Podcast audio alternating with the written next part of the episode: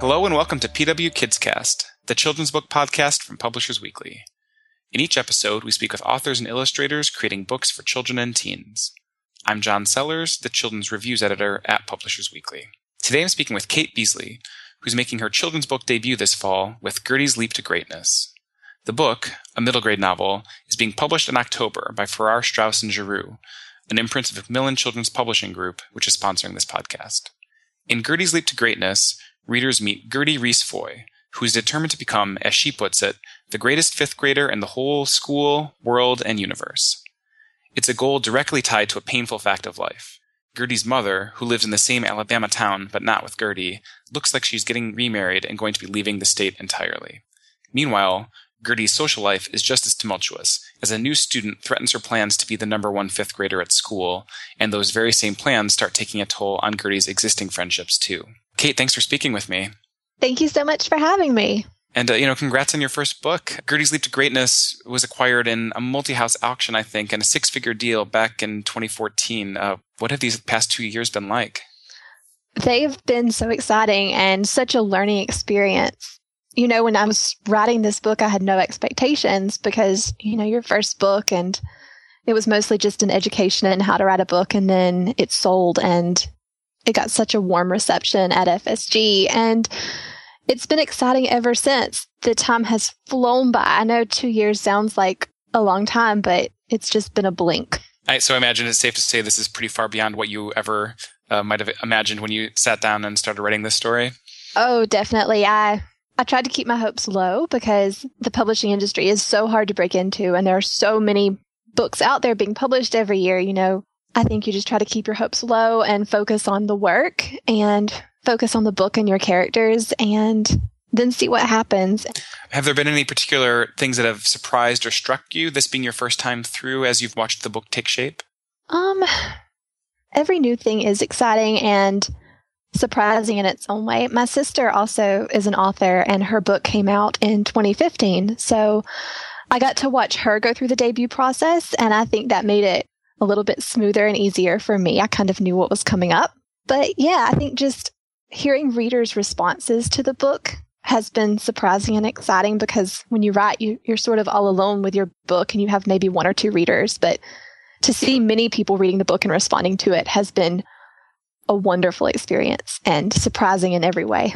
Mm-hmm. Well, you know, as you mentioned, uh, your sister Cassie uh, is the author of Circus Mirandus, uh, which published last year was becoming writers something is, is that a, a, goal or an idea that the two of you had shared something that you discussed? When we were growing up we were both readers but we never talked about being writers because we didn't know any writers. You know we had never had an author visit at our school and to us i mean the author was just a name on the cover. But when we started college we both went to college together and we started taking writing classes and we loved the writing classes and we knew that we had to keep up with this. And then yeah we kind of took a step by step journey so that's been fun to what extent do you guys uh, share your writing with each other? Do you s- sort of serve as a sort of editorial sounding board for each other's work? Definitely. Um, she's my first reader, so as soon as I write something, I print it off and give it to her and ask her what she thinks. And I do the same for her. And we edit each other along and along. So she has read so many versions of Gertie's Leap to Greatness, and edited it so many times. She probably feels like it's her book too. Do you feel like aspects of your relationship as sisters kind of manifest in the way that you offer suggestions to each other and approach each other's work? Oh, sure. It's the best thing ever to have your sister be your first reader because she can be really honest with you. And sometimes your friends can't be quite as honest because they want to stay your friends, but your sister can say anything because she's always going to be your sister. Well, let's uh, you know talk a bit about this story. Um, you mentioned you know several versions of, of Gertie's uh, story along the way, but how did it initially come into being? What were some of the initial pieces that maybe came to you? The very first thing that came to me was the first sentence. Um, it's the bullfrog was only half dead, which was perfect. And that sentence, it just sort of felt like a gift. I didn't plan it or or think about it too much. I just wrote it down and I thought, well, that's really interesting. And I wonder what kind of character thinks this. And I wanted to know so much more about this voice. And the story really grew from that.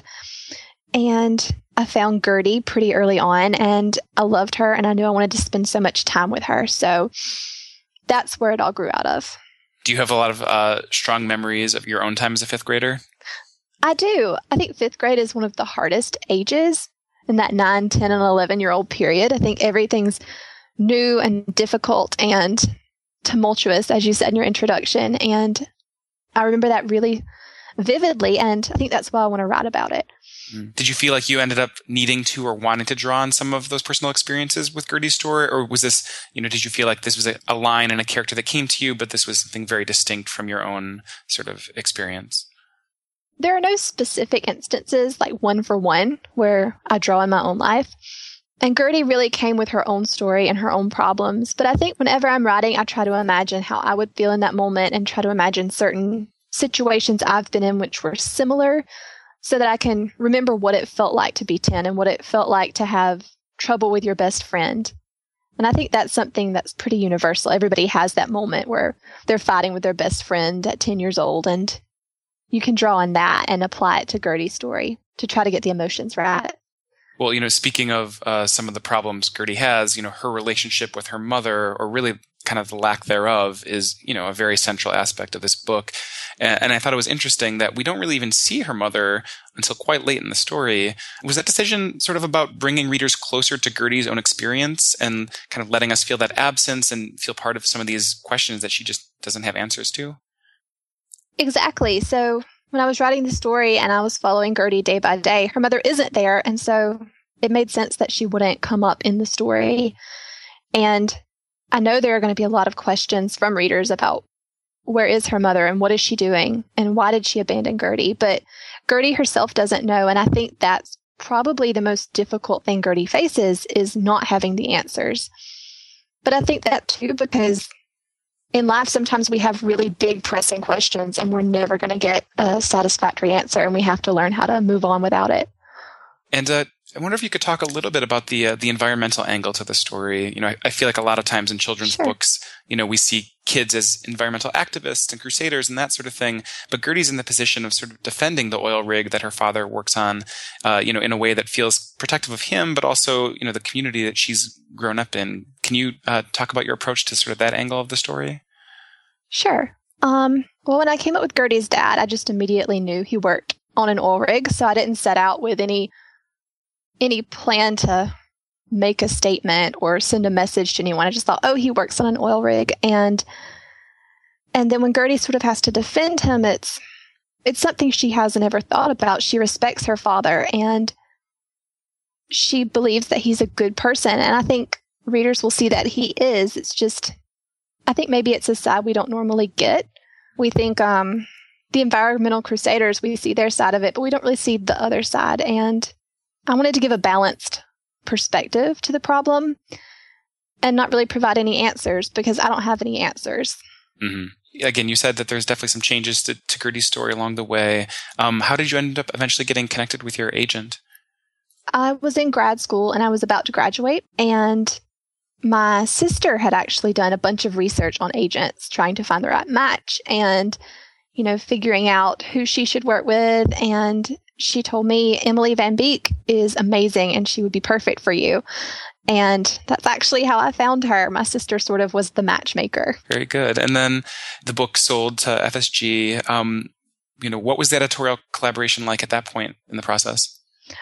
I love my editor at FSG. Her name is Grace Kendall. And from the first time I talked to her, I just knew she got these characters and she loved these characters. And it made me really excited to work with her. And she has been so passionate about the project every step of the way. And every time I get one of her letters, I feel like I see my story from a new angle and I want to work on it even more and make it even better. And I feel like we're a real team over there. And this is her baby too. So I'm excited. Well, you know, the book isn't out yet, of course, uh, but I assume mm-hmm. you've been hearing from some readers, um, I'm sure booksellers and librarians for starters, um, who have found their way to the book. Is that right? That's right. And uh, how how has that been? Suddenly seeing you know after all this time with this story to finally have it out there with readers uh, kind of coming to it and bringing their own perspectives and uh, interpretations to it. It's really cool because it's been so long in the coming, you know, and it's always been about the readers though from the beginning. I love hearing their opinions and hearing the the different takes they have on things. You know, people have told me about the the environmental issues in the book and how that was really a, an important aspect of the book for them. Whereas for me, it was it was important, but it wasn't in the forefront. And it's just really interesting to see how people take the story and interpret it in different ways. And I love that. And I hope that happens a lot more. And uh, you know, you were, I believe, at Book Expo America this past spring, uh, where your book was part of the middle grade buzz panel. Um, was that one of your first public experiences where you were sort of meeting readers en masse for the first time? That was my very first public appearance as an author. and what, what was your impression? How did it go?